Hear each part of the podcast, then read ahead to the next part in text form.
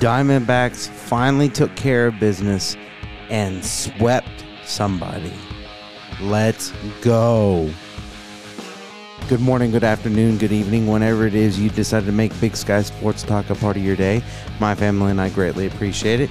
You have found the only podcast in the world completely devoted to the coverage of the four major franchises of one major market, and that's Phoenix, Arizona. We do things a little bit differently, though. We do it from Big Sky Country, Billings, Montana. We also cover ASU football, ASU basketball, USL Championship soccer with the Phoenix Rising, and the WNBA with the Phoenix Mercury, all available to you typically Tuesday through Saturday.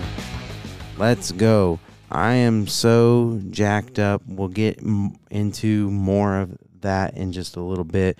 If you've seen my Instagram um, now on TikTok, um, well, I've always been on TikTok, but I actually just changed it from my name to the Big Sky Sports Talk and uh, Facebook then you know that I'm pretty jacked up and that there is a fire in the belly.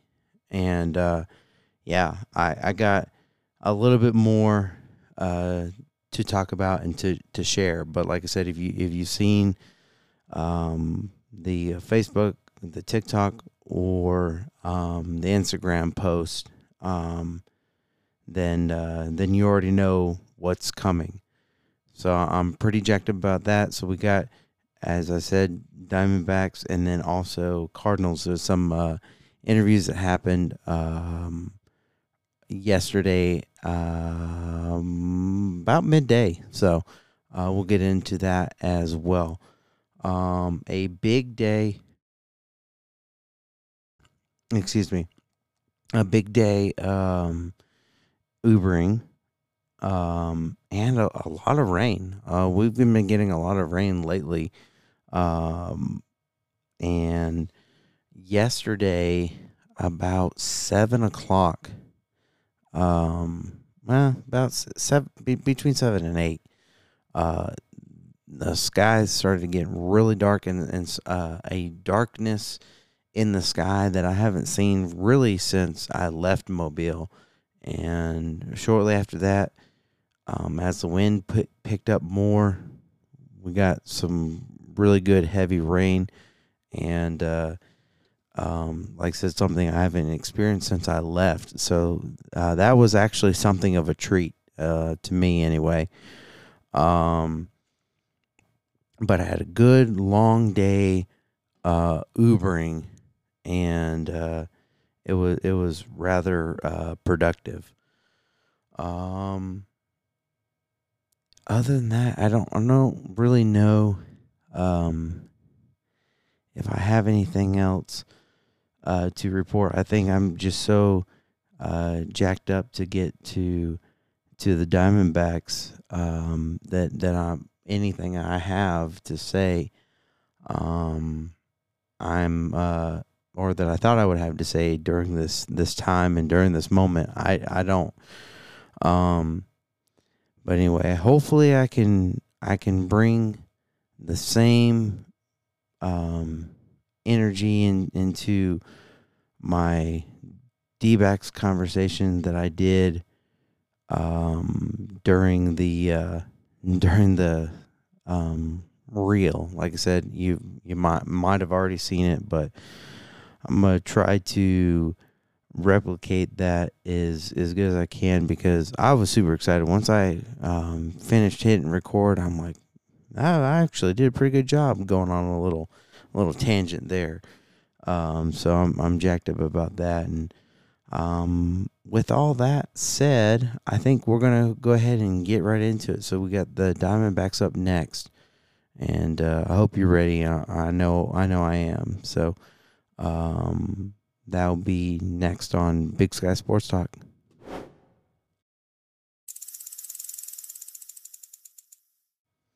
As I said in the intro and in the teaser just a little bit ago, I am jacked up about this Diamondbacks team, and there is a fire in the belly for them.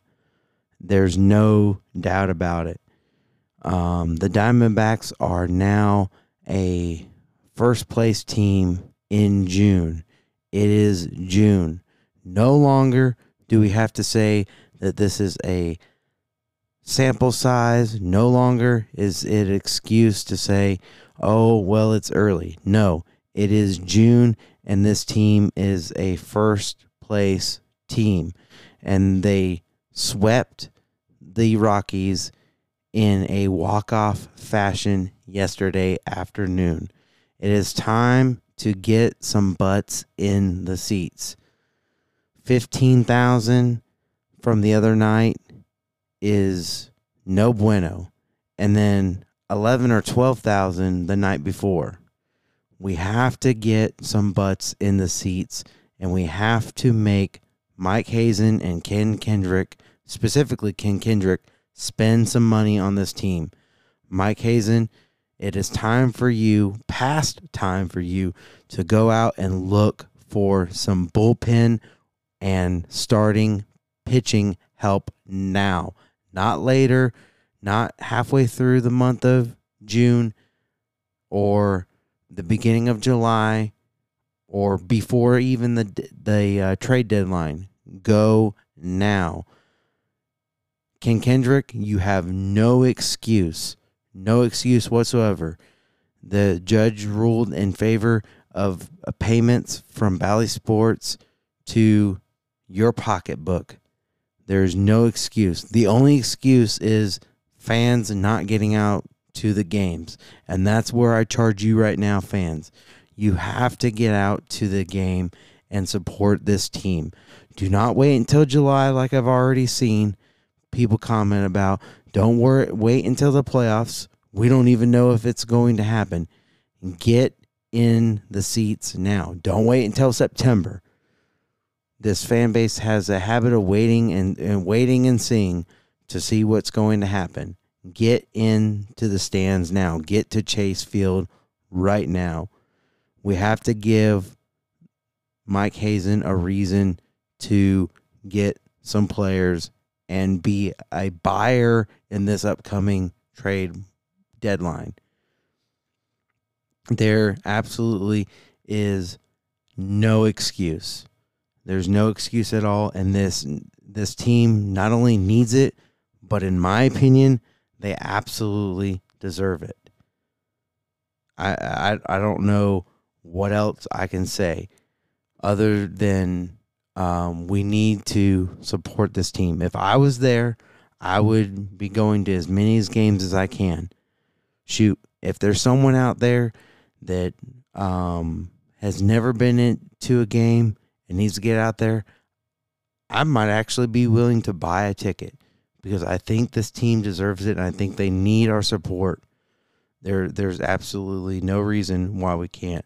If we want to see change in this team, if we want to see change in this franchise, excuse me, we have goodness, we have to get out and uh, rally the valley and support this team. Um, there is there is no other way around it. Um, what they're doing right now is is is I mean it's fantastic.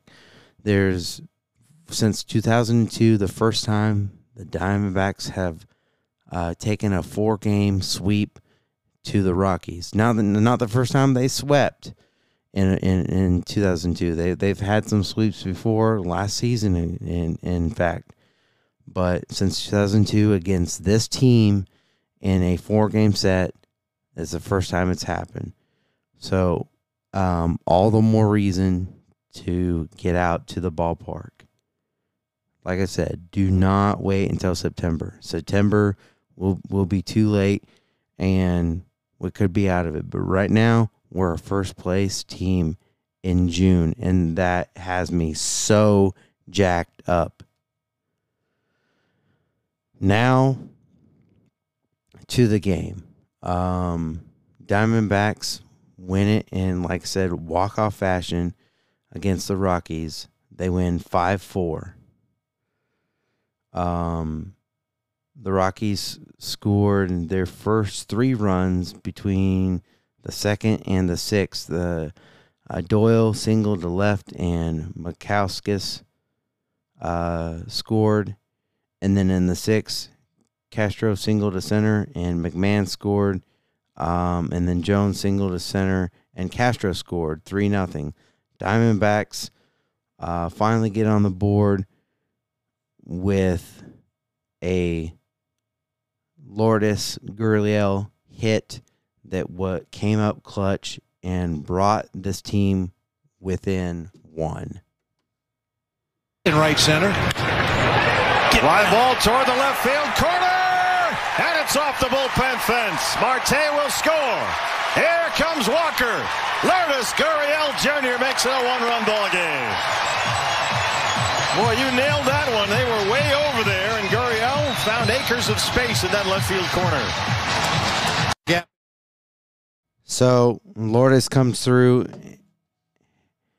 hits a nice ball, and scores a couple of guys. Um, then in the seventh, uh, Tovar homered. It is now four to two.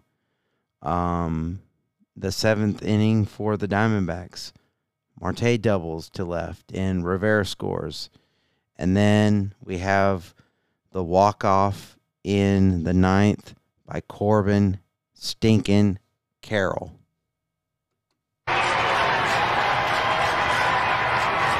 Corbin Carroll,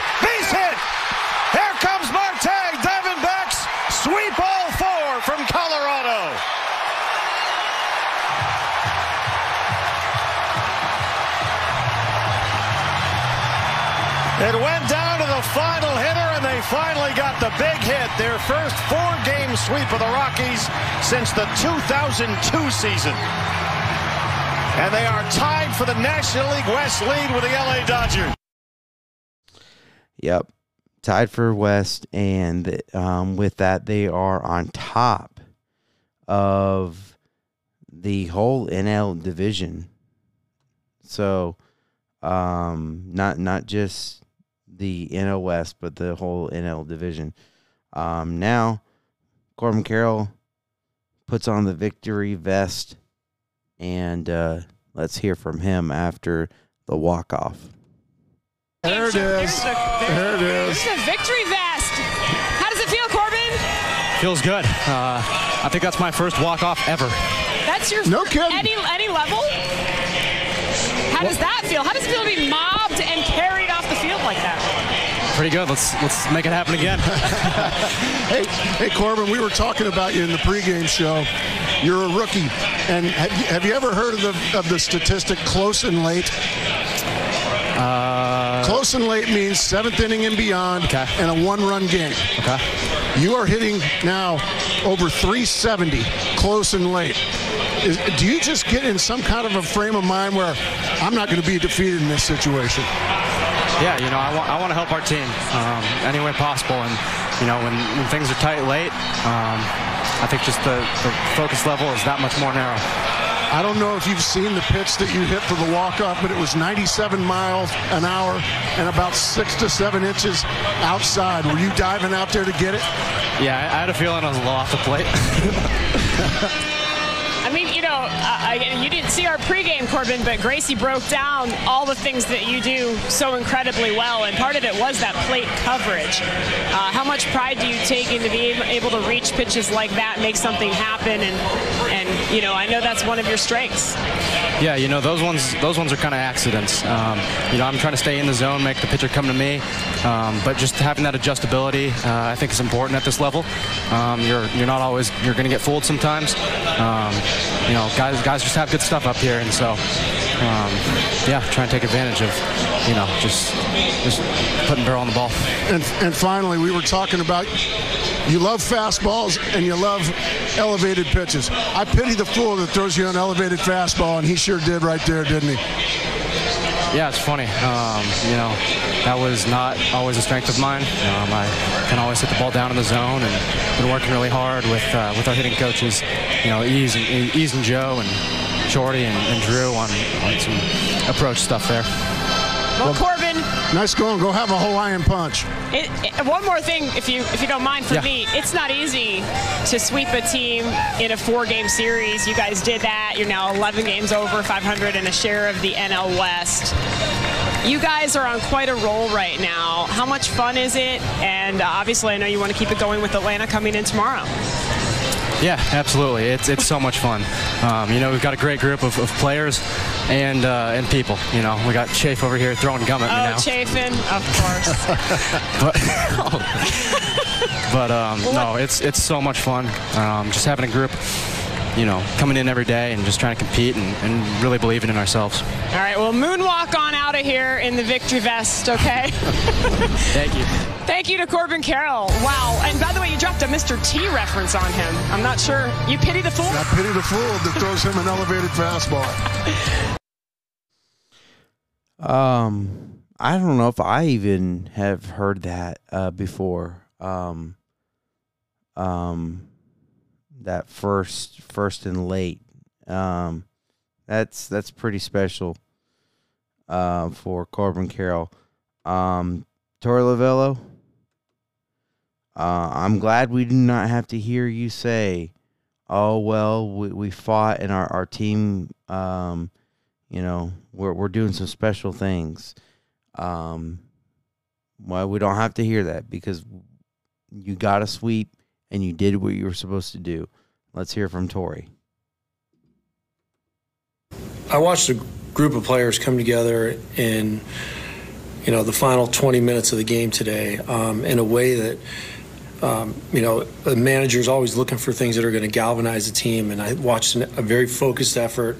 Um, I watched guys just just do things on a on a very very elite level to find a way to win that game.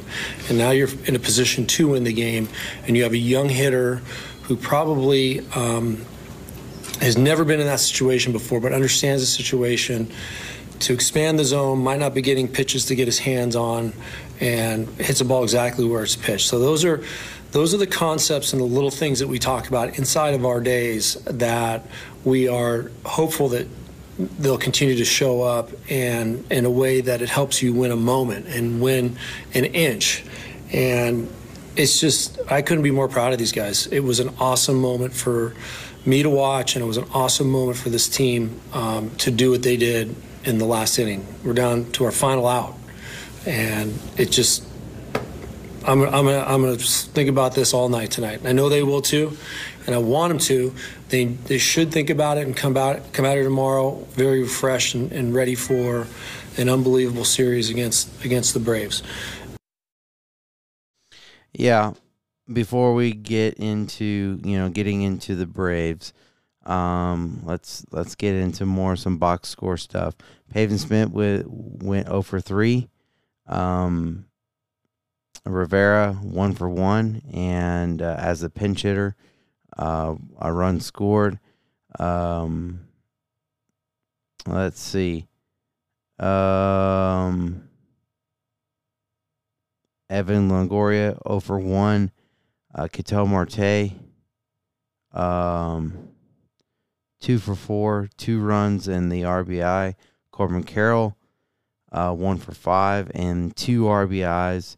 Christian Walker, three for four, a run. Uh, Lourdes Gurriel Jr. as the DH, one for four, two RBIs. Josh Rojas over three, Perdomo over three, Jake McCarthy one for four um, Herrera 0 for 2, and um, Moreno as a pinch hitter 0 for 1 and a run score. Zach Davies was actually, you know, pretty solid. Uh, gave up the three runs um, early, but he went five and two thirds, um, seven hits, um, the three earned runs, one walk, four strikeouts, uh, 5.40 ERA.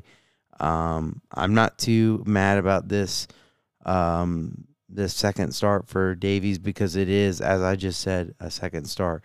Um, Kyle Nelson, one and, and a third, um, two hits, one earned run, uh, three strikeouts at 2.86 ERA. And Ruiz, uh, one inning, uh, one hit, one strikeout, 6.23.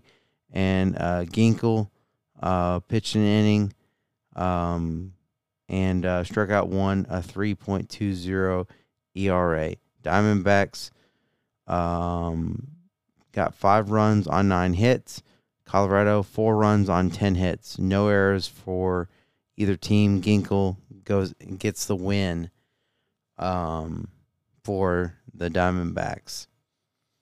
Um, let's see what else. Oh, yeah. Let's do um let's go with the uh, some more post game stuff with uh, Mark Grace and Jody Jackson just find ways to, to continue to make our jobs easier and try to figure them out. But maybe maybe that's uh, the thing. It's tough to figure these guys out. Well, Seabold appeared to tire there as he walked Marte, which continued Marte's on base streak to 30 games, and then Christian Walker with the hit, and then Lourdes Gurriel Jr. Again, two more RBIs, bang off the fence. Get on your horse, boys. Get on your horse. Come on, Christian. Atta boy, Christian. What a year Gurriel is having. Yeah, and then he just chips away because there it's three to two, so you're still down by a run. And then Kyle Nelson gives up the homer here to Tovar, which is just his, I believe it was his fourth. I believe that's six, but we can we, we can look it up. And that's a long way for a little guy to hit a ball. And then Rivera, he just continues to hit. He's pinch hitting and gets it done to get on base for Marte. Marte got a couple of really big hits in the late going. Rivera's going to get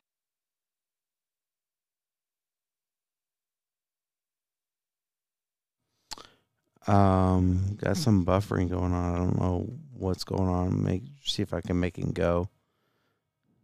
Cause there's a little bit more that they gotta say. That's so aggravating. Um, might just move on. Yeah, we'll go ahead and just move on. Um, just say, well, there's one other thing. Um, that I was going to um, play. I wasn't quite ready because I was waiting for that um, the video to uh, finish up. Um,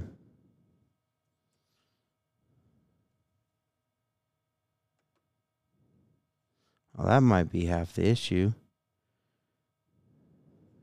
The Wi Fi went down. Hold on.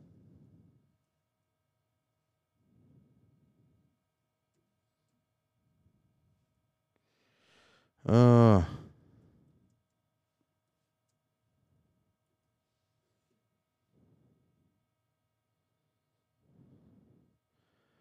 Well, that's going to stink for the rest of the show if I can't get the Wi Fi to come back up. Because I still got some uh, um, Cardinals to uh, to get to. Well, that stinks.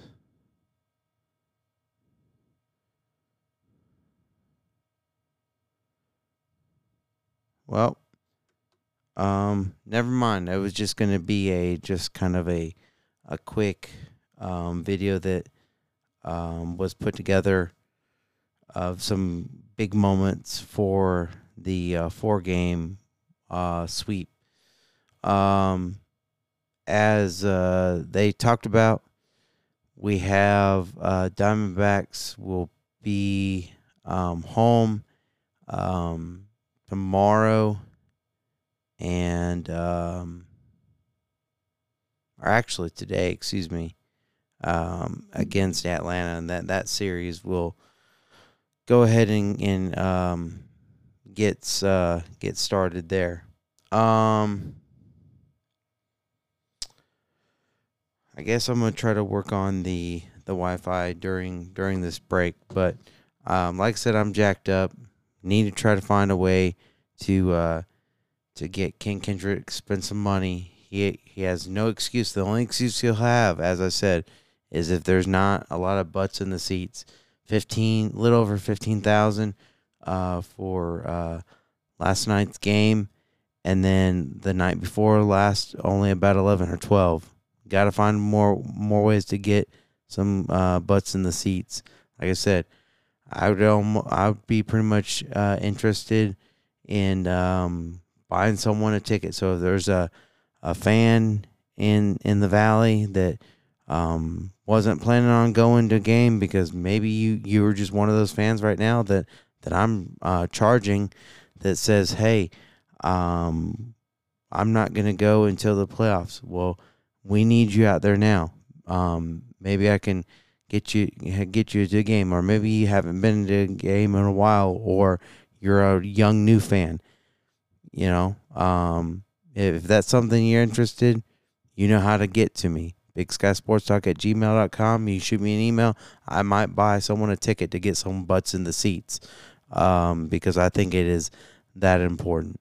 Um, trying to fix this Wi Fi issue while um, during this break, uh, but when we come back, we'll get into some um, some uh, Cardinals, and that's up next on Big Sky Sports Talk.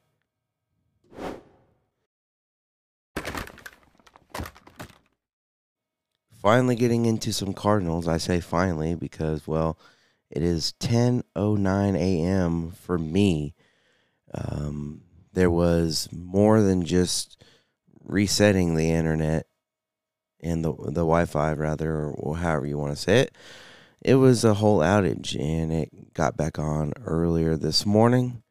Uh, but unfortunately, um, about 30 to 45 minutes ago, I just now woke up. So let's get into Cardinals. It's going to be a very late podcast upload, but uh, let's let's get into it. Um, we have uh, Jonathan Gannon, uh, Jalen Thompson, um, and then a player that I really don't know, and then of course uh, James Conner. Uh, I say, of course, as you guys, you know, of course he's going to speak. No, no, no. I just know James Conner. Um, and so uh, I'll let JG get us kicked off. Talk, find him. Find him. What we got? Speaking of running backs and running games, with, is it safe to assume that with offensive line being one of your obvious strengths as a unit on offense and Kyler not probably ready to start the year, that the run game will be a big emphasis for you guys? Yeah, good question. I, um, you know, depending who we play that week and who we got playing, that's how we'll devise the game plan. So, whatever we really have to do to win the game, that's what we're going to try to do. So, um, there'll be elements of the run game in every game, I'm sure, but um, we'll lean on our strengths, whatever we deem those to be our strengths versus the team that we're playing, and lean on that. How would you evaluate your five, I think you have running backs on the roster at the moment? I like all, I like all the, how they're working. Um, they each have a little bit different skill set, and uh, we just got to figure out what they do best and put them in as many times those situations that they can succeed and help us win. So. Um, really like how that group is working. Autry's doing a phenomenal job with the details of that position. It's not just take the hand off and run. There's a lot of details that go into it that I'm still learning, but um, I like where they're at. Zaven Collins kind of shifted maybe to a pass rush role. What have you liked from him over these last couple of weeks? Yeah, versatile player, obviously, with Zaven. Um, we're still kind of bouncing around different spots. He's been playing that spot for us, as you see right now, but uh, he's extremely intelligent, so you can do a lot of different things with him because he can handle it mentally. And um, I like his skill set. He's a big, strong, explosive, you know, person. So, um, you know, we're gonna. It's just like it, all of our players. We'll try to put him in as many spots that he's comfortable with, and for him to produce on the field for us and help us win. What does an outside linebacker need that an inside linebacker doesn't need in terms of whether it's skill or strength or vision, whatever? You know, Good question. I mean, I think a lot of it depends on, not depends on, it's how they're aligned. We ask them to do different things with their vision, what they're looking at, what they have to process pre, pre and post snap. Um, but you know, we cross train a lot of those guys, and they got to be able to play both. But uh, I think the game shrinks when you're on the edge. Um, when you're behind the ball and you're stacked behind the ball, there's a lot of moving parts. So I think that would be the main difference for us in what we ask, how we play defense, what we ask our guys to do is probably just the processing of on the ball to off the ball. How different is the skill set of your wide receivers room now that you don't have Hop anymore? How different is it? Um, yeah, I'm, I'm very pleased with our receivers right now. Um, just like Autry, I think, you know, Drew Terrell and Whip are doing an excellent job with those guys. And we talk about with our guys is – you know, if if you carve out a role for yourself, we'll use you in that role. And um, I like how they're working. I like how they're improving with the details of their position. Um, you know, get open and catch the ball is the is the major thing. But uh, like what they're doing in the run and pass game, their line Drew deploys them different ways. So mentally they're sharp, they're on it because uh, you can only do that if they can handle it mentally. I really like where that room's at. Is there a particular reason making the move now with Hop as opposed to at some other time? Yeah, it's just you know uh, all the factors that were in play. Uh, we just felt that it was the best thing for the team to, um, you know, play with who we have. How did you have that clarity with just moving on from Hopkins? Say that one more time. How was it just to have that clarity just moving forward? Yeah, I mean it, it's it really no big deal to me. You know, we're operating on the premise that he was going to be here, and now we're not. So uh, we're moving on.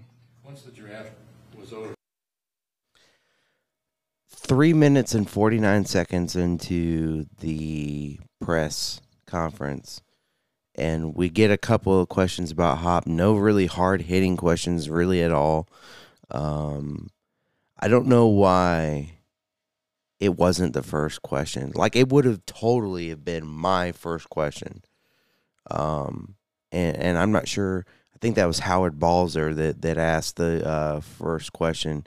I, I, it's hard for me to decipher some of the uh, voices. Um, if they say who they are, obviously that you know, like in a first meet and greet press conference, then obviously I know. But it's one of one of two um, voices, and I think it was Howard. But it's either Howard or um, or uh, Bob McManaman. They have very sim- similar tones, but um, I I don't know. Um, obviously, he said it was the best thing for their team at the moment for for D Hop. I'm I'm kind of leaning a little bit more towards you know um, what you know some of the fans are, are thinking they could have got some something or why didn't they get something? Apparently, there was nothing to offer. He was most certainly overpaid, um, hasn't been uh, available. Um, and uh, uh, if by it made the most sense now, yes, I guess it does make the most sense, JG, when you're tanking. Yes, it always makes more sense to eat all the cap uh, for 2023 and not have a whole lot uh, because of a um, overpaid wide receiver. Yes, of course it makes sense.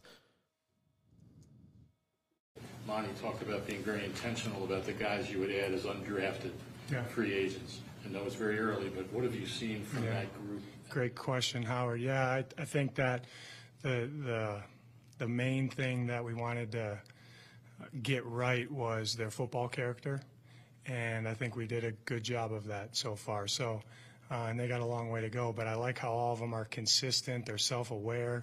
Uh, they're team-first guys, and they're just working to submerge in with the vets and everybody and carve out a role for themselves in the, in the team. And some of them are, you know, going in between ones, twos, threes, special teams, playing different positions. But um, they're all versatile pieces that they really care about the team first, and that's a huge piece to how we're going to do things around here. You coached against the team last season. Without Hop on the field, how did that change how a defense can play this scheme with this team? With yeah, good question, Josh. Obviously, he's a great player. Um, we didn't have to play against him because of the suspension or whatever. But you know, with the guys that we have on the team right now, they present some challenges to the defense with their skill sets, and um, that makes it tough for a defense from a defensive perspective because you can't do certain things that you always want to do because of some of their skill sets. So I think uh, just making sure we evaluate that with the guys that we have out there, getting the best 11 out there, who's our one, two, three, four, five, six, and um, putting them guys in positions to make plays for us and use their skill sets accordingly, I think we'll be okay. there's no way, and I'm just, you know, I mean, I'm not there at OTAs. That's obvious. Um, but there is absolutely no way when you have a healthy DeAndre Hopkins and a DeAndre Hopkins is on the right page with the quarterback, which we you know we didn't see a whole lot last year. We didn't see him healthy, and we we you know he didn't seem like they were on the same page.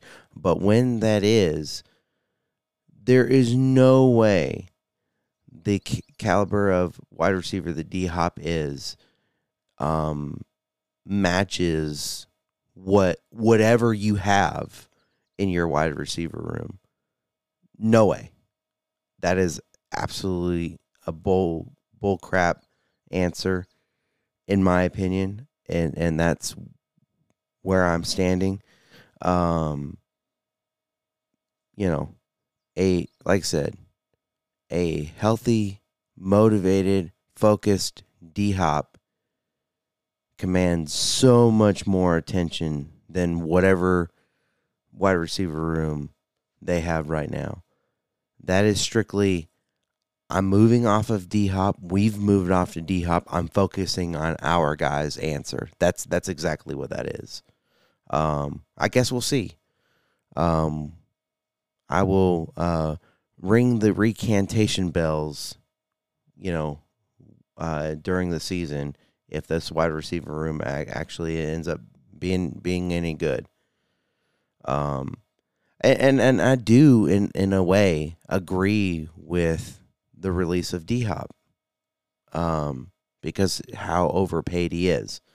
But I, I, you know, it just it's just it's a frustrating thing all around. It's, again, to me, it's more frustrating knowing that they're tanking. That, that that's what's frustrating to me.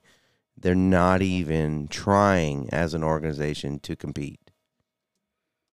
Is, is BJ okay? I know he, he wasn't working out there today. Is, this, is it? It doesn't have anything to do with the contract, does it? It's just. Mm. No, we're just being careful with BJ. He's got a little bit of a nick. Um, but he's in there in the meetings and he's out there and uh, he could probably go, but we're just making sure we're doing the right thing in early June here right now. Jonathan, how do you think, uh, I think you touched on this really, uh, Isaiah attacks this season being so big for him? Yeah, I honestly, talking with Isaiah, I think that's an external factor that he's not really concerned about. Um, he's concerned about improving his game in the roles that we're going to use him and doing whatever he can to help us win games. Do you see him in multiple roles? Uh, yeah, I think so. As we move forward, you know, I want to see him get comfortable in a couple spots we're playing him, but he's obviously a very unique talent, and he can do a lot of things for you uh, defensively and schematically because he can match up with different people and he's he's got a skill set that you know he can cover a slot, he can cover a tight end, he can play stacked, he can play deep. So we're going to try to use him the best way we can. You've seen, you've seen Colt over the years, I'm sure, in other teams, but what are you learning about, about him here now? That yeah, he's a true pro. I mean, you know, as far as preparation standpoint, always being on the details, knowing exactly what's going on. He's another coach on the field. He's been a blessing to have here our first year was working out on the side. Do you have any better idea of a timetable when you'll get him back? Um, you could ask Zach. I think he's going to be. Um, he's chomping at the bit a little bit, raring to go. He looks good. Um, he, he's excited about this year, getting into this offense and how we're going to deploy him. So, he'll, uh, when he's physically and mentally ready to play, he'll play. What do you hope to get out of the practice with Minnesota? That the only joint practice you guys will have? It is, yeah. So we're going to go to Minnesota. I, I, think, you know, Kevin O'Connell obviously is a really good football coach, and uh, so we wanted to practice against a really good team. They have a little bit different schematics than we do, which I think is really helpful because, um, you know, when you in camp, I know you got the two preseason games, but in camp we're kind of playing versus each other's schemes, and that'll be a significantly different scheme for the offense and defense. So I think that's good to get some awareness of how people play and um, you know they got some premier players over there. So it's a trip we're looking forward to. We got a long way till we get there. Uh, we got a lot to do before that happens, but uh, excited and and uh, grateful that we could make that work. I know you've uh, you've had been having conversations with Budda as we go, so I'm assuming when he says publicly uh, to Cam Cox that he's going to be here when he needs to be here, you kind of already knew that. Where's Cam at? I'm the stand-in for Stand in for Cam. Cam Cam Cam caught him at the restaurant, huh? No, yeah, Budda. When he's ready to go, he'll, he'll be ready to go. But uh, I like where he's at right now, and um, yeah, it'll be good to get three back. What did you know about Jalen before you came here? I mean, obviously Budda. Yeah, evaluated not a ton, honestly, Darren. That's a good question. I, you know, evaluated him when he came out, um, and uh, I know that uh, he's a he's a football player. He's extremely intelligent. He's got the skill set that you're looking for in the back end from the safety position of what he can bring to the table. Um, I think that he's a very reliable player, which to me, playing safety, that's the first thing you have to be and uh, he's on the details. I mean, he's he knows the checks, he knows the adjustments. I I laugh, you know. I tell him, you got to be the kid. When the corner busts, it's your fault because you're the caddy out there. So uh, he's doing a good job with that. Cameron said he's back close to his draft weight, around Say- 270. hold on, hold on. Yeah, Start sorry. with Bo. Sorry. Cameron Thomas said he's close to his draft weight. He was down to 255 last year, uh, 270. Is that something that he was requested of, and what's the benefit of playing at that size? Maybe he drank a lot of water when he weighed in that day. I don't know. Um, he, uh, I think that he's moving around extremely well. Obviously, bigger, stronger, faster is always good. With the addendum of we got to talk to our guys about this is, and we have, is you don't want to put on too much weight too fast, and you got to be able to, you know, move in a way that you need to move to play the position that we're having him play. But really like where Cam's at. He's rushing extremely well. He's violent in the run game, and um, he's he's doing a good job for us. Back to the safeties for just a second. You add Jalen with Budda and the times you might have Isaiah back there. How, what kind of a three-angle approach could those guys be for opposing offense? Yeah, I mean, I think you could- you could talk to Drew about that. He, you know, he when he looks out there and he sees those three guys out there, it's it's a it's a good group. You know, um, I think it's our job to make sure that we fit them in the right places and and do you know for for the defense first is make sure they got a role for themselves and we put them in positions that they can be successful. But we'll interchange them for sure. Good question. Obviously, you don't replace D But is there a guy that's really emerging into that leadership role? Yeah, honestly, like right now in June, that's a good question too. You know, I'm not really looking to replace D Hop. You know, um, what I'm looking for is is us to play together, winning football as a team, and that's just not the receiver room. That's the tight end group, the O line group, the quarterback group, running back group, the defense, special teams, the kicking. So, um, you know, there it's the football is never about one guy. It never has, never will be, and um, we all got to pull our weight. guys like Colt and Zach and James here, the vets kind of established here in Arizona. To be here in mid-June, what does that, or early June, I should say, what does that do for a group, and what does that signal to you as a coach here? Yeah, I mean, I think guys, if you want to get better at, at football, play football. And um, you know, within the rules and how the off season's set up, I think you can get good quality work and improve your game out of this, and they value it. So that's why they're here, and um, I'm I'm, ex- I'm pleased and excited that they're here. The best teams have their players here. You don't have the veterans out there at the tackle spots, and you have working on a new center. I guess how valuable is this time right now to, to see everybody? huge, huge, you know, working on their individual skill sets, working on, you know, making calls with different guys, playing right and left, playing inside, outside. Um, you know, I always think that the camaraderie of that O line is a big piece, especially for the quarterback. Um, you know, when they're on the same page, it makes everything go a little bit better. And um, we still got some time to get that ironed out as well, but I like how they're working. What are you seeing out of that center group? Anybody catching your eye so far? They all are. Everyone that's snapping it. As long as we can get it back there and make the right calls, move people in the run game, keep the quarterback upright, uh, we'll have a role for them. Come on, one more, one more, one more. Give me one more. Give me one more. There you go. There you go, Bo. Uh, he. Uh, what I like about him is is he's not scared. He is not scared. There's a couple, you know, throws that he made out there the last week or so, and I'm like, man, that's that's a tight fit right there. And he was like, I know, I'll get it, you know, I'll put it in there. So I think his handle of the offense has impressed mm, myself, and I know the coaches, because we've thrown a lot at him to operate the offense the way we want the quarterback position to operate it and uh, he's making some good reads, making some good throws. He got some things like everybody to get cleaned up, but I like that uh, he goes out there and, and he plays the position how it should be played with a lot of confidence and command. And um, when he steps in that huddle, he has pretty good command. Thank you. All right.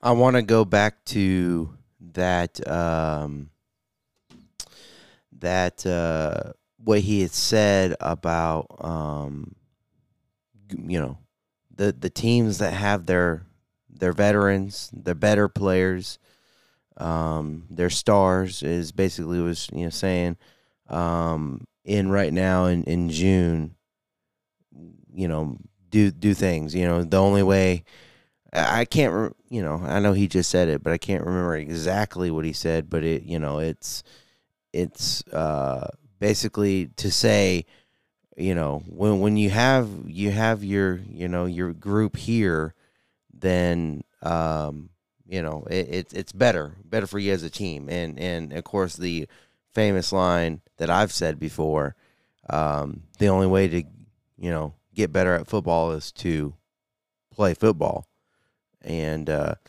I, I like that he said that because it's it's a message almost really if you're a veteran guy and you're not in the building, um, you're not getting better. One and two, we're not going to be as great a team because you're not here. Um, and and I know they'll hear that, and and apparently a lot of Cardinals have a lot of those guys here. Obviously, there's some that are not.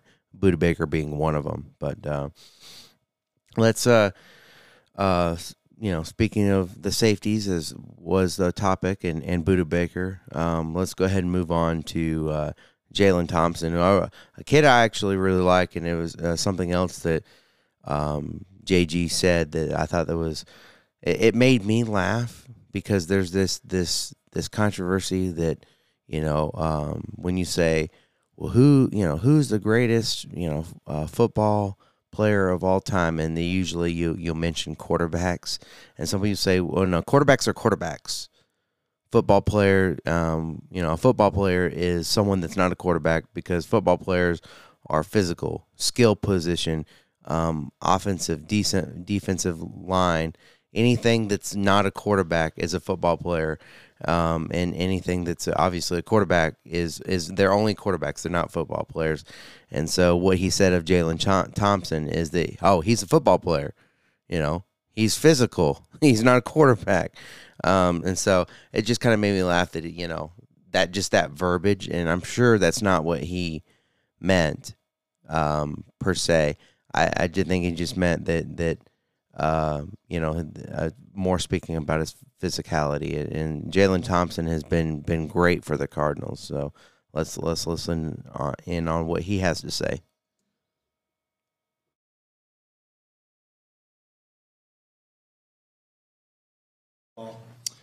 Uh, it's been fun. You know what I mean? I look at it kind of like a new challenge. Um, you know, we got these good coaches now. They uh, super hard on us, super uh, make they want to make sure that we're intentional with our movements, intentional with our stuff. So um, I feel like it'll be good. It's um, putting players in the right positions to make plays this year.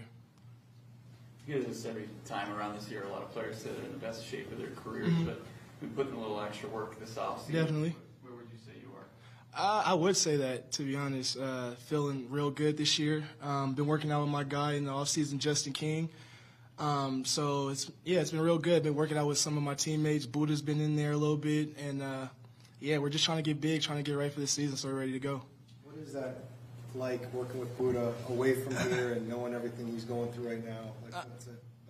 Uh, you know, it's been what it is. You know what I mean? Not nothing too much. Uh, Budda, you know, he's still gonna be here. He still uh, is that leader. You know, he still talks and watch. We watch film together a little bit, and uh, you know, we just been working hard together. That's it. Just ready to get uh, get ready for the season. You mentioned Budda being a leader, but Mhm. you're also now one of the more more veteran Oh, yeah. guys on the on, on defense. Mhm. How are you taking on that uh, perhaps increased role?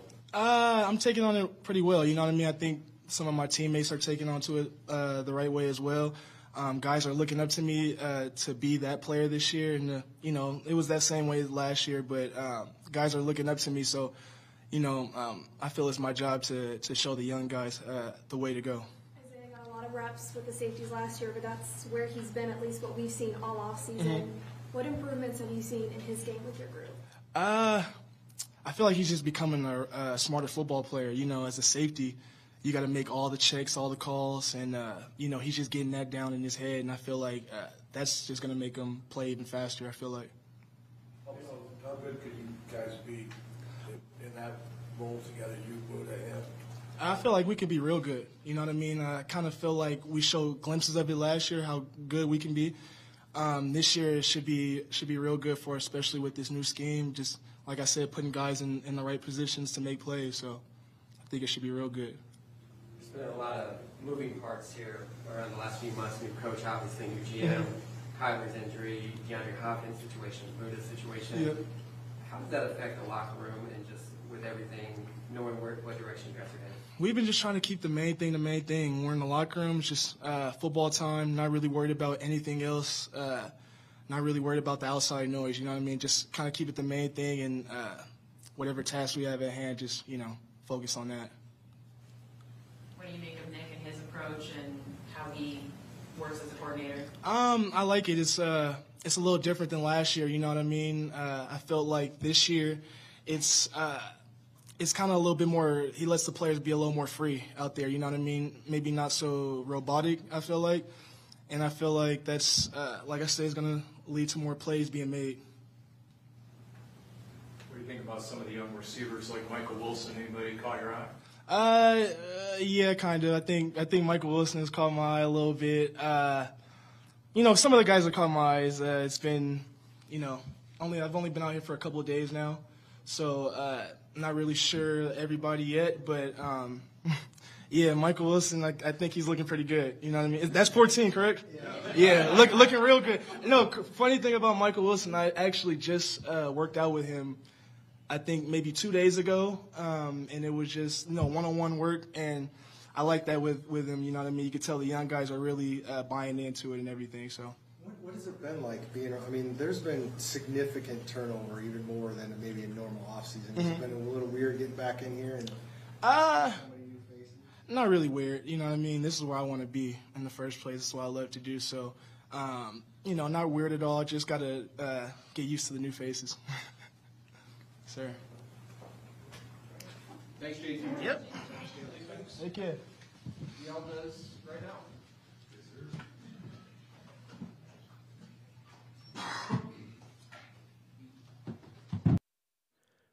Well, they just said his um, the next player's name, but I couldn't hear it because it was too far away from the mic.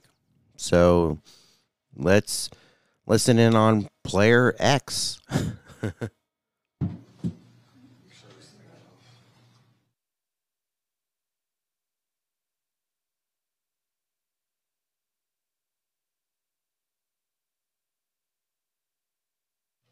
Sick.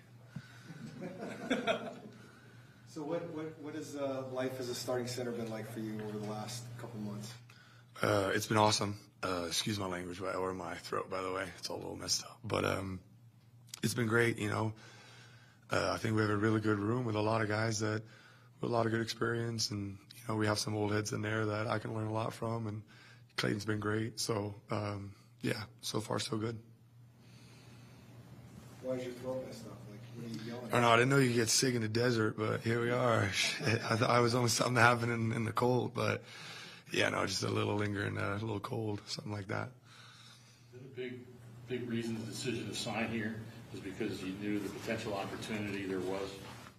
Um, you know, I, I there's a lot of good things that led me to sign here. Uh, one of which is I do live 20 minutes down the road. Me and my wife, we uh, kind of made a home base here two years ago, um, so that was uh, an awesome setup. Um, and also, you know, uh, with the hiring of JG, hearing a lot of good things about him. Um, them also hiring um, Drew, who I know very well. Strength, Evan in the strength uh, in the weight room. Um, so a lot of connections there that I knew that I could easily comfortable with. Um, know the offense, uh, kind of jump in real quickly, and um, I'm really, really excited about it so far. How comfortable are you at center, and how much of a learning curve is still ahead for you? You know, I think there will always be a huge learning curve. I think this game is evolving so much, uh, especially for some reason, defensive linemen are starting to get much more athletic, uh, which is terrible. but, uh, you know, it, it, especially in, in the division we're in, um, there's a lot of challenges on the front seven. So I think every year is going to be a new learning curve, regardless of how much success or not success you had the year before. Um, but I'm excited to, to be where I'm at and be around this team and, and, especially uh, in this offense.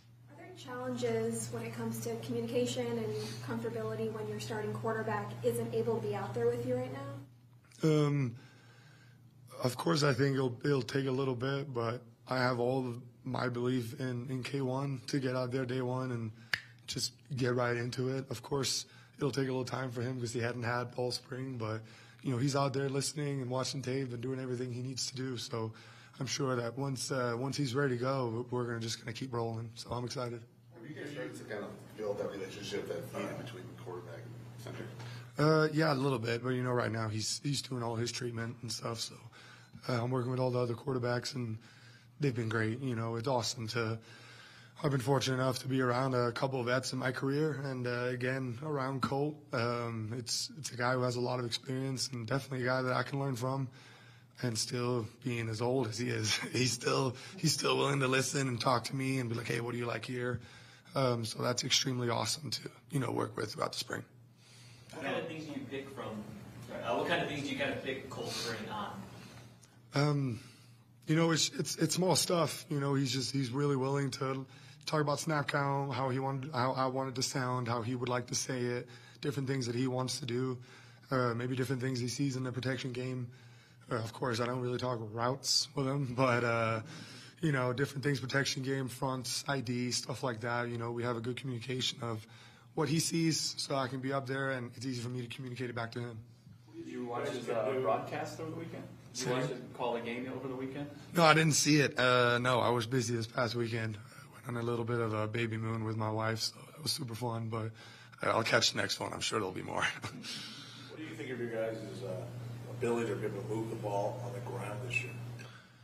you know, I think we have uh, a great backfield. You know, leading with uh, JC there, and uh, I do believe that we're putting a lot of emphasis on it. And I think the offensive line is ready to take that challenge. Uh, it's always going to be hard, and there won't always be success, but uh, I know that our guys are willing to work for it because if we have success on the ground, it's also going to be easier for us to pass pro, and it's going to be easier, easier for us to manage the game. So that's definitely a priority for us. Run blocking is delayed for offensive linemen, it? It's hard, but it's fun. Yeah. So, uh, yeah, I mean, if we have success, then it's really fun. If not, then it kind of sucks. But, uh, you know, I think everybody's willing to, everybody's doing a, a good job at putting their foot forward and trying to learn in this new system. There's definitely things that I'm still learning from Klayton um, compared to what I've been taught before. And he came from a place that had a lot of success. So um, definitely for me, it's been a, it's been an awesome experience so far.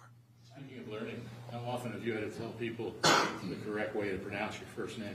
I kind of just take it however you want to say it and be like, that's correct. So however, however you want to say it, I'm like, yeah, that was, that was really good. so, What kind of pronunciations have you gotten before? uh, what is it? One of our, um, uh, one of our uh, nutrition girls, she wrote me, made me a shake and she wrote Yola on it. I thought it was pretty cool. Uh, Yoda, I've got a couple of times. Sajalte, that's pretty cool. Um, a lot of people call me just Fro for my last name. It's easy. Um, but yeah, no, I, I enjoy it. What is it about O linemen? You guys are seemingly really animated and comfortable talking to people like us. What is it about that group that maybe kind of attracts that kind of personality? Um, just because I think we're very open with each other. You know, um, in an O line room, you got to have a lot of continuity and uh, also got to be a little lighthearted. Like you know, you got to be ready to to take a little bit on the chin. You know, yeah, a couple of uh, you know, you'll get called out a little bit here and there just for excuse my language, but shits and giggles. But uh, I think we're just we're really comfortable with each other, and it makes it easier to talk to everybody else as well. I mentioned you and your wife decided to settle here a couple of years ago. What, what led to that decision? Uh, her family's from LA, and LA is a little crazy to move to, and a little expensive. So I think we're just like, hey, what's the next best option? Um, and we just kind of settled here in, uh, in in Phoenix. We got a little bit. Of, she got a little bit of family from here, um, and I didn't think I'd love it as much as I did. I love the heat. So uh, even though I'm I'm from the North, Viking, whatever. Uh, just like, hey, you suppose you were born in the cold or whatever. But I love, I love the heat. There's a little Danish community here that I found, and they're all like, I will never go back. so, no, we love it here. Uh, baby moon at? Uh, it was called uh, Castle Hot Springs, which is something that just opened a couple of years ago uh, by a hot spring up in uh, Morristown by Lake Pleasant.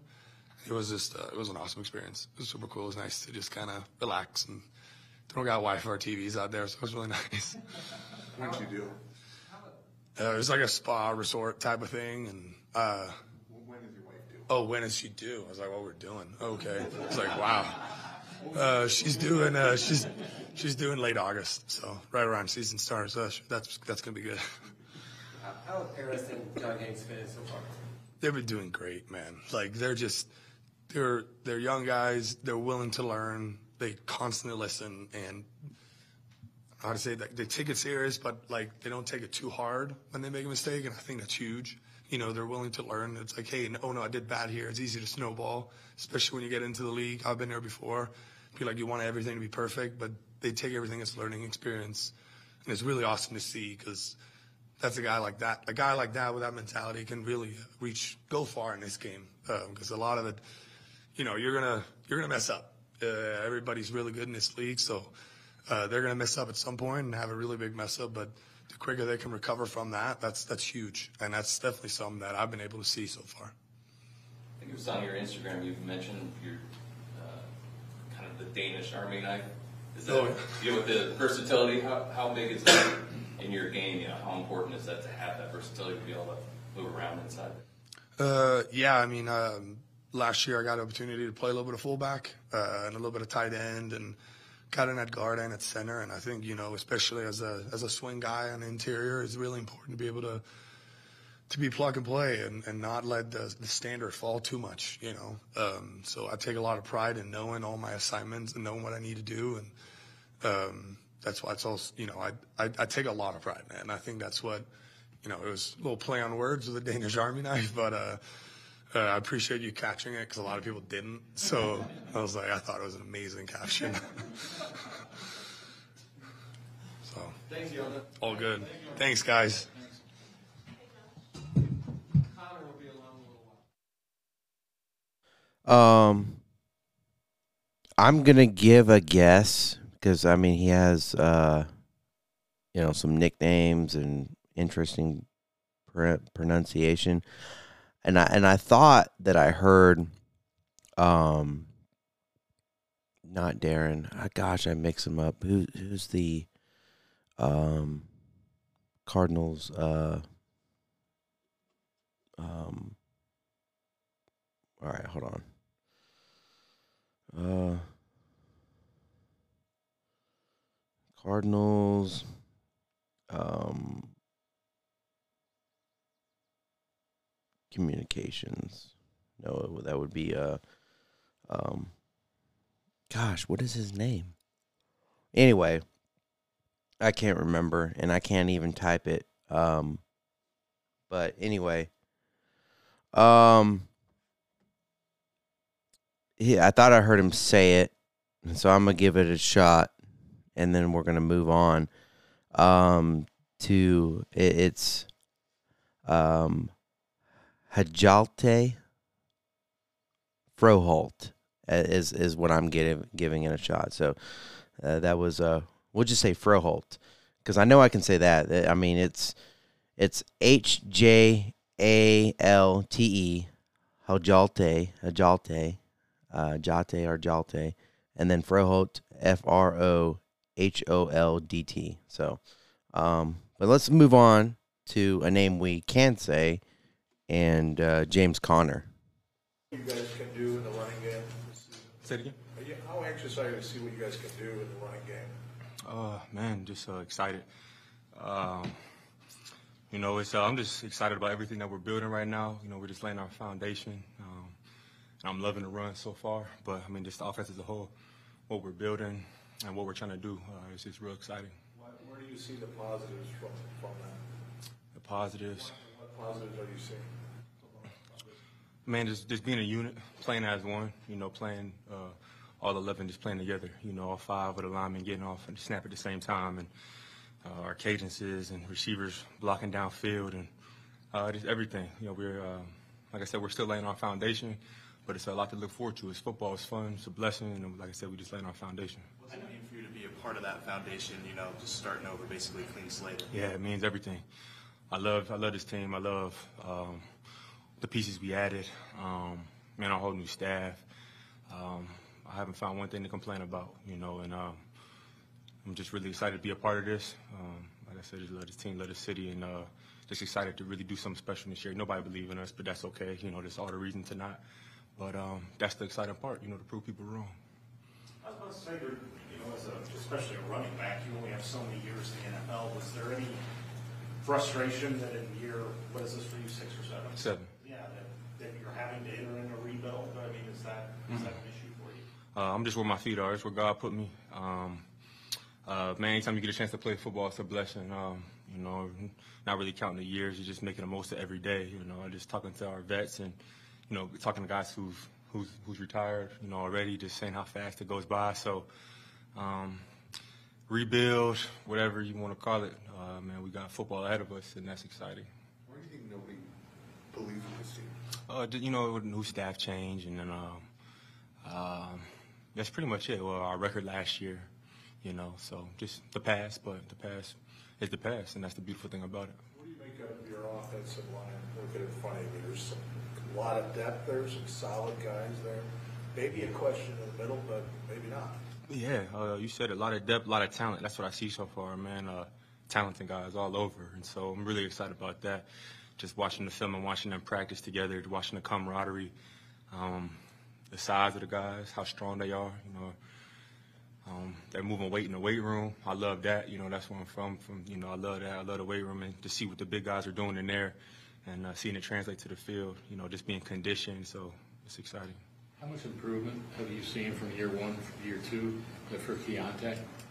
Oh man, Keaontay's a heck of a football player, man, and he's just uh, he's he got the size, he's explosive, got hands, real coordinated, really athletic, um, talented, talented football player, and he's made a huge jump. And even though he came in pretty talented too, you know. So uh, every year, he, every every day, he's getting better in practice. What do you like about this offense? uh, that we're gonna be running the ball a lot. Yeah, I love that. I just love it. I just love the possibilities of what it could be, the pieces we have. You know, um, just playing as one. That's what I love about it. It's our message. That's the main thing I love about it. Is our message, and that's playing as one. And um, you know, this unselfish football, um, being detail oriented, and uh, just making the right plays. You know, routinely when they come up. You look at where Drew came from last year, and look at any film from Nick Chubb or anything from what they brought out. Yeah. yeah, we've uh, no, we've been seeing some Cleveland film, and uh, you know, with Chubb and Hunt, those are talented guys, you know. But it's exciting seeing seeing the film and you know watching some of those guys get the lanes and you know running, you know, 10, 15 yards downfield sometimes untouched. Um, so yeah, it's exciting. You know, I believe I'm a talented back, and uh, it's going to be a big year. feel to have an offensive coordinator to kind of help navigate this new regime, new schemes, and all that at this part of the year in June for you guys? Yeah, it's huge. It's big. Um, that's part of the foundation part, you know, and um, just being disciplined and uh, um, stacking the days and just being efficient every day. You know, not trying to do too much. You know, we can't win right now, you know, but um, we can definitely put ourselves in position to have a chance. How did you, uh, how did you learn to love the weight room? You were talking about that earlier. Like, is it just because you were good at it when you were younger, or like, why do you like it so Mm. much? You know, you don't get good at it in uh, weightlifting. It's just repetition. And uh, it's in Pennsylvania, you know, like uh, talking like high school ball stuff. You know, a lot of people love F- Florida high school football in Cali and Texas and whatnot. But, uh, you know, in PA where I'm from, you know, we get that, that heavy snow, you know, for almost half the year. So uh, can't really do the seven on seven outside and stuff like that, you know, when it's, you know, up there in Erie where it's four feet of snow on the ground, you know, so the only thing you got is, is the inside weight room. So that's just where that comes from. Really, but you, you have to be a, a leader in that running back room. How much also, though, does Corey uh, bring to it and being back after joining Oh, for sure. Yeah, Corey's uh, been around a long time, man. It's the same draft class, you know. Uh, man, Corey done played in the Super Bowl, been in the league a lot of years, so that's a veteran too, who's um, helping me and uh, also helping the younger guys in the in the room. And um, yeah, just a vet who knows what he's doing.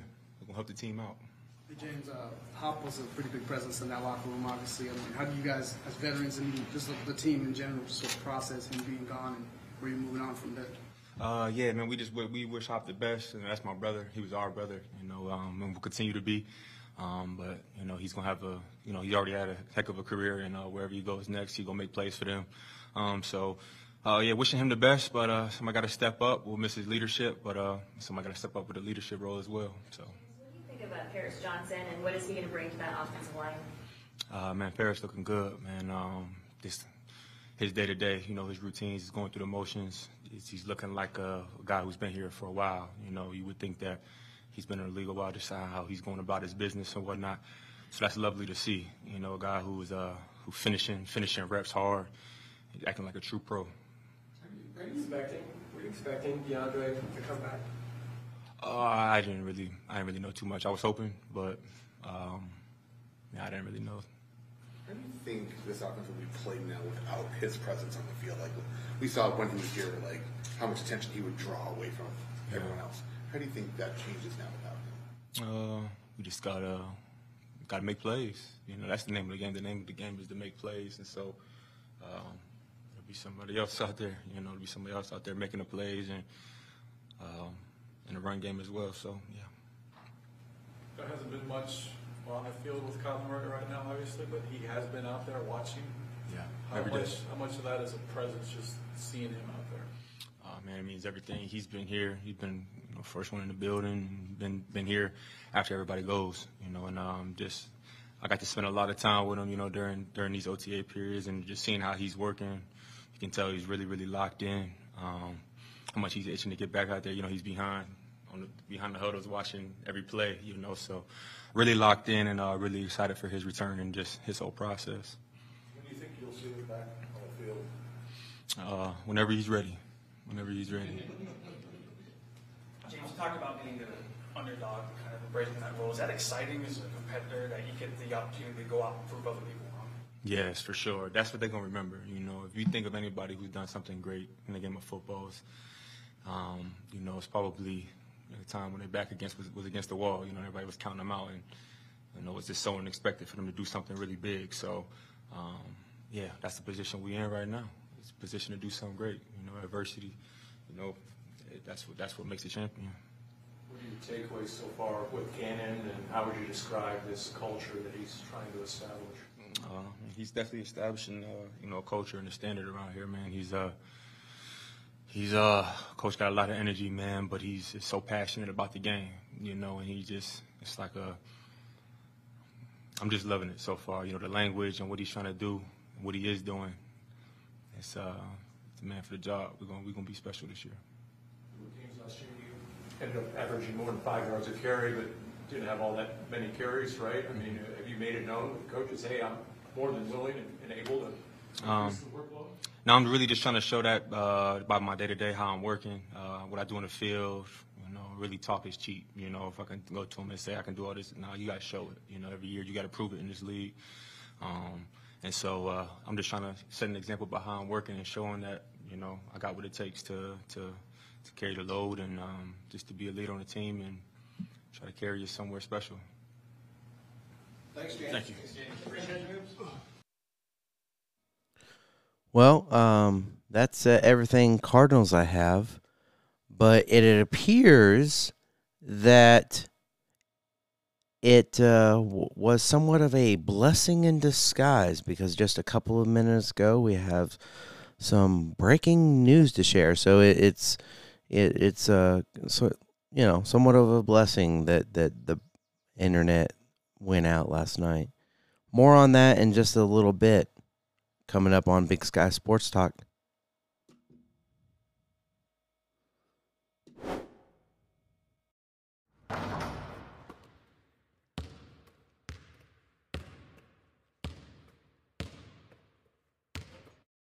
Breaking news out of the NBA. The Phoenix Suns are hiring Frank Vogel as their next head coach. That's per multiple reports. Vogel was most recently in charge of the Los Angeles Lakers. He led them to an NBA title in the bubble back in 2020. He'll reportedly get a five year deal worth $31 million with the Suns. Vogel will replace Monty Williams in Phoenix, who was fired after the Suns' second round playoff loss to the Nuggets. Now joined by our NBA insider and NBA expert, Bill Reiter. Bill, busy covering the NBA Finals, and now we have this news coming out with the Phoenix Suns choosing Frank Vogel reportedly to be their guy. First off, your initial reaction to this, and help me make sense of this hire. Yeah, it, it's the musical chairs of championship coaches, or in Monty Williams' case, near championship coaches, just switching jobs. Obviously, Vogel been out of a job for a while. I actually think it's a pretty interesting hire and maybe a pretty good one because he fits a very similar mold to Monty Williams. This is a defensive first minded guy. That's something Monty Williams is all about and will certainly bring to Detroit. So Vogel should be able to slip right in there and make sure that the defensive effort and energy that Suns team continues. And a secondary part, part about, I think, Vogel's skill set that's been a little overlooked is his ability to manage massive egos, massive stars, the realities of the chemistry of a locker room with big time personalities. He did a great job with that in Los Angeles, even though he eventually lost that job. And that'll certainly be a challenge with Kevin Durant if Chris Paul remains with him, with Devin Booker, with DeAndre Ayton. So it makes sense, and it just continues this trend of really talented coaches losing jobs after success and then finding big time lucrative jobs shortly thereafter. Not done with this report, but uh, going to read the graphic. Um, obviously, uh, 2019 2020, he won the NBA title with the Lakers uh, with a 52 and 19 record.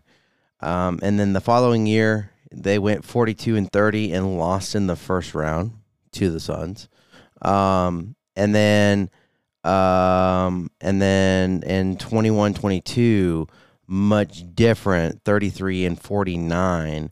Um, so dramatically different um, and missed the playoffs and then took a year off last year from coaching altogether. You mentioned Vogel and the work that he was able to do with the Lakers, being able to work with the personality and the star level of someone like LeBron. Um, we knew that that worked at least to be able to get a championship, and now when he has the pairing of a Kevin Durant, of a Devin Booker. How do you look at Frank Vogel as a head coach, seeing that he was able to get it done in LA, but was not able to in Indiana or in Orlando? I think it's the reality that is the NBA, and it's I think what what Marks what Erik Spoelstra has done in this finals is incredible. You don't have superstars, and I mean multiple superstars you really don't have a legitimate chance to win championships. I, I can tell you what people around the NBA think about Frank Vogel, though it's worth saying they hold Monty Williams in high regard, they hold Mike Budenholzer in high regard, they hold Nick Nurse in high regard, and these are talented guys who probably shouldn't have been on the market. But the, the MO on Vogel is he's a great X's and O's guy. Like Erik Spoelstra, he came up through the video room in his career, which means thousands of hours of watching tape and a fairly difficult path to an NBA head coaching position. And he's well liked and well respected. He's not as sexy a name, not as big a name as some of the other guys that are out there, maybe because he's been away from the game for a little bit, but very well respected. And just looking at my phone here as we're talking, some of the some of the responses that are coming back from from colleagues of his, now competitors, is respect in the sense it's a pretty good hire for a pretty good basketball mind who now takes over this job. What should priority number one for Vogel be? Is it to be able to get the buy-in from the stars of, of Booker and KD? Is it trying to get more out of DeAndre Ayton, who we saw struggle in the playoffs, or figuring out Chris Paul and the health of him? What's what's what's top of the list for him? Yeah, it's a great question. I, you would hope that that buy-in is not required because the new process now is that stars are going to interview as part of the process and sign off on coaches. Giannis Antetokounmpo signed off in uh, on Adrian Griffin in, in, Milwaukee. Joel Embiid was part of the interview process for, for Nick Nurse. But who knows what's going on with, with this Phoenix organization? Their ownership, their new ownership, to say the least, has been interesting. So let's presume that he's already got buy-in from those guys. I think it's going to be able to coach a team with champions um, before we continue, uh, they have a graphic odds to win the 2024 NBA championship. Suns are still in that odds, obviously. Uh, Nuggets are first, uh, and they haven't even won this time, but they'll be first for next year, is what they're projecting. Uh, plus 475, Celtics plus 575, Bucks plus 700. Suns plus, uh, 900 and the Lakers plus, uh, 1100. Obviously, that uh, money you're that's money that you're winning. So if you you place a bet on the Nuggets, they win it, you win, you know, um, you win four hundred seventy five dollars because it's is the most likely choice. You're gonna win more money with the Lakers because their their odds are not as high Um, and so that's how that goes. Um, but let's continue. of expectations that doesn't have a lot of depth. They gave that away to bring in Kevin Durant. There is no window in which they can take their time to get it done. So I think Vogel's going to have to find a way to take some of these lesser names and squeeze production out of them. Make sure DeAndre Ayton feels the buy under Monty Williams and get the most and maximize the most out of a talented but thin roster because it's championship or nothing in terms of how the Suns view what they need to get done this upcoming season. Yeah, that time to win is now for the Suns. Time for the Raptors to find a head coach now because they're the only opening left out there in the association. Where do you think things might pan out for them in Toronto? Yeah, it, it's interesting because Masai Ujiri, obviously, who, who runs basketball operations, is incredibly highly respected and is not afraid to make surprise hires or make surprise decisions. Nick Nurse, other than in Toronto, came out of nowhere when he got elevated several years ago as the head coach there. So while Doc Rivers is still on the board and Mike Budenholzer is still on the board, both championship contenders, my understanding of Toronto is it's going to be a wide ranging process. And the people I've talked to uh, don't know what, what's going to happen because Masai Ujiri is a very difficult guy to read and we'll take a, a long and, and serious look at candidates worth thinking about and probably some we're not. Our NBA insider Bill Reiter joining us with the breaking news about the Phoenix Suns reportedly hiring Frank Vogel to be their next head coach. Thank you very much for your time, Bill. And you look at that carousel that we mentioned, just the Raptors, the lone team, needing to figure out who their new head man will be as we head into next season, get ready to end this season with the finals going on. But it's the Suns picking Frank Vogel to be their man. We're going to continue to follow this story throughout the day here on CBS Sports HQ. Up next, we're going to bring in our own head coach, Avery Johnson, to discuss the report. Planning to hire Frank Vogel as the next head coach. This coming from our Adrian Wojnarowski. The team and Vogel are now starting to work on a long-term deal. Vogel has coached the Pacers, Magic. He won a title in the bubble with LeBron and the Lakers in 2020. So again, the breaking news, the Phoenix Suns are on their way to hiring Frank Vogel as their head coach for the departed Monty Williams, who by the way is already employed in Philadelphia. Vogel took a year off from coaching last season, but his last coaching stint was with the Lakers from 2019 to 2022. He won the title in his first year in LA and then started to fall off a little bit the next two years, missing the playoffs in his most recent season as coach. Breaking news in the NBA, Frank Vogel headed to the Suns. I'm young. So there we go. They kind of repeated it there. Um, I don't think there's anything else in this uh, video. Um, this just was something that I found. Um, that I found, excuse me, um, on YouTube. I don't even know the page to give them credits. Uh, I'm not even sure.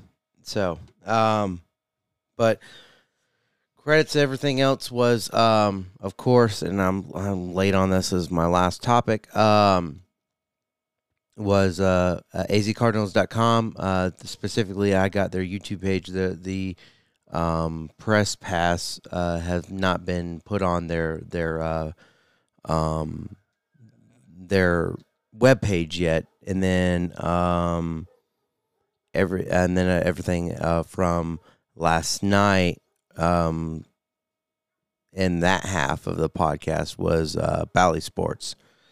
Um, so there you have it, Frank Vogel, uh, the new head coach for the Phoenix Suns, uh, presumably um, a five-year deal worth thirty-one. So they get him, get him at the cheap. Um, I, I don't know if that's because he took a year off or, or what, but um, that's pretty much it. I really don't know how I feel about the hire. I mean, he wasn't wasn't my first choice. Uh, mine was uh, Kenny Atkinson. I remembered it after I signed off uh, the other day, um, and then then Nick Nurse. I think uh, my what I'm understanding from the Phoenix Suns, uh, their first choice was Nick Nurse. I don't know where Frank Vogel uh, lands on that. Um, but uh, yeah. Um, and then uh, let's see. Uh, I, I I do I do think for the Lakers, the Suns and Lakers were hiring around the same time, and uh, and uh, for the Lakers, their first choice was Monty, but he decides to go to Phoenix, and their second choice was Frank Vogel. Um, so I guess we're getting a former second choice uh, head coach. He has won a championship, uh, championship obviously. Um, whether you want to put an asterisk around it or not, that is up to you. Um, I do want to go ahead and go to uh, azsports.com um, and get uh, Bickley and Marotta's reaction. So we'll go ahead and uh, play that now. Breaking news the uh, Phoenix Suns, we asked, and we got an answer. They've got their new head coach. Various reports, Woj, Shams Charania out there. Frank Vogel finalizing a deal to be the new head coach of the Phoenix Suns. That, according to both of those reports, color me a bit surprised here. Yeah, a Vic. little bit too. Yeah, you and me both. It's not ex- this. This was the last candidate out of the three that I thought was going to get into the winner's circle here. It was also the last candidate added to the mix, was it not? Yeah, yeah, and and a candidate who wasn't on all of the lists.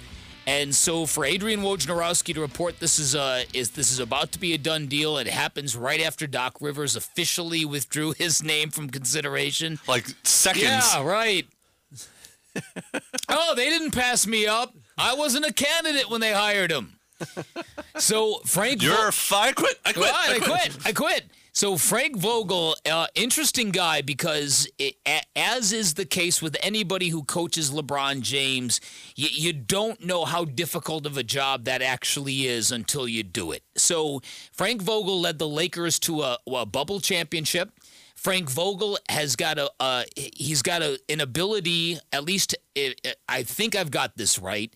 He's got a reputation for being really good at in-series adjustments as well, and I think he distinguished himself during that bubble run am- along those lines. Not Ty Lue good, but he's done it, and I think that ultimately this has to be a situation where where Matt Ishbia was looking for some real experience, right? Yeah, Frank Vogel does have that. Uh, 11 years of head coaching experience in the league with Indiana, two years in Orlando that were pretty lean. And then he lands with the Lakers in 2019 2020, which turned out to be the bubble year. 52 and 19 that year. They go on to win the, the NBA championship in the Orlando bubble, losing just uh, five times along the way. And then two pretty mediocre years after that. The Lakers going out in the first round the year after, uh, missing the playoffs in his final year. And I think you hit on a very interesting point because Frank Vogel is getting another opportunity now to take over a, a job in Phoenix that has two superstar players in place. He had some success with that very early on uh, under weird circumstances in the bubble in his first year with the Lakers. Uh, maybe that was the the selling point to, to the Suns brass.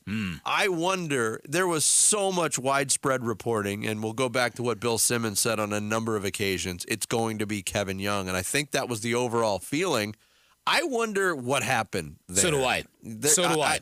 There, there might be some interesting developments that get reported on on, on that negotiation and that pursuit. Yeah, t- well, well, speculate for me. Tell me what you're thinking. Do you think this might have been loyalty to Monty? Do you think? Uh, see, the thing that I'm looking at the, here is, like you said, Bill Simmons declaratively saying Twice. this was the guy twice, right?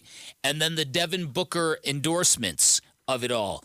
Um, was Devin Booker not contacted? Did w- was Devin Booker's support of Kevin Young overstated? Was it just a quote? Uh, we had we had people on this show, Jake Fisher, Shams, tell us specifically that Booker liked Kevin Young, supported Mm-hmm. him. So it wasn't just like you know um, people speculating. well, but again, but where did they get that from? Has anyone talked to Devin Booker recently about Kevin Young? I don't. Has anybody talked to Devin Booker recently anything. about Frank Vogel? Well, I- I- that's you have- that's the aha. You have to assume that this deal was not made, this agreement was not struck between the Suns and Frank Vogel without going and getting the opinions of the I superstars. And they might not be in the country, but I'm pretty sure their phones still work. Yeah, I would really yes, I I would have to assume that that was the case. Otherwise, it, it's you're really you're going down a a, a difficult path here. So I am surprised too. Frank Vogel's a good coach. It's not like they it's not like they got a guy that's a scrub. He's got a good defensive reputation. He's he's a good tactical mind. Um, the, the his What went wrong with the Lakers? Eh, well, it's LeBron. It's it's egos. Injuries. It's injuries. It's all that stuff. It's you know, eventually, you know, you can't coach LeBron.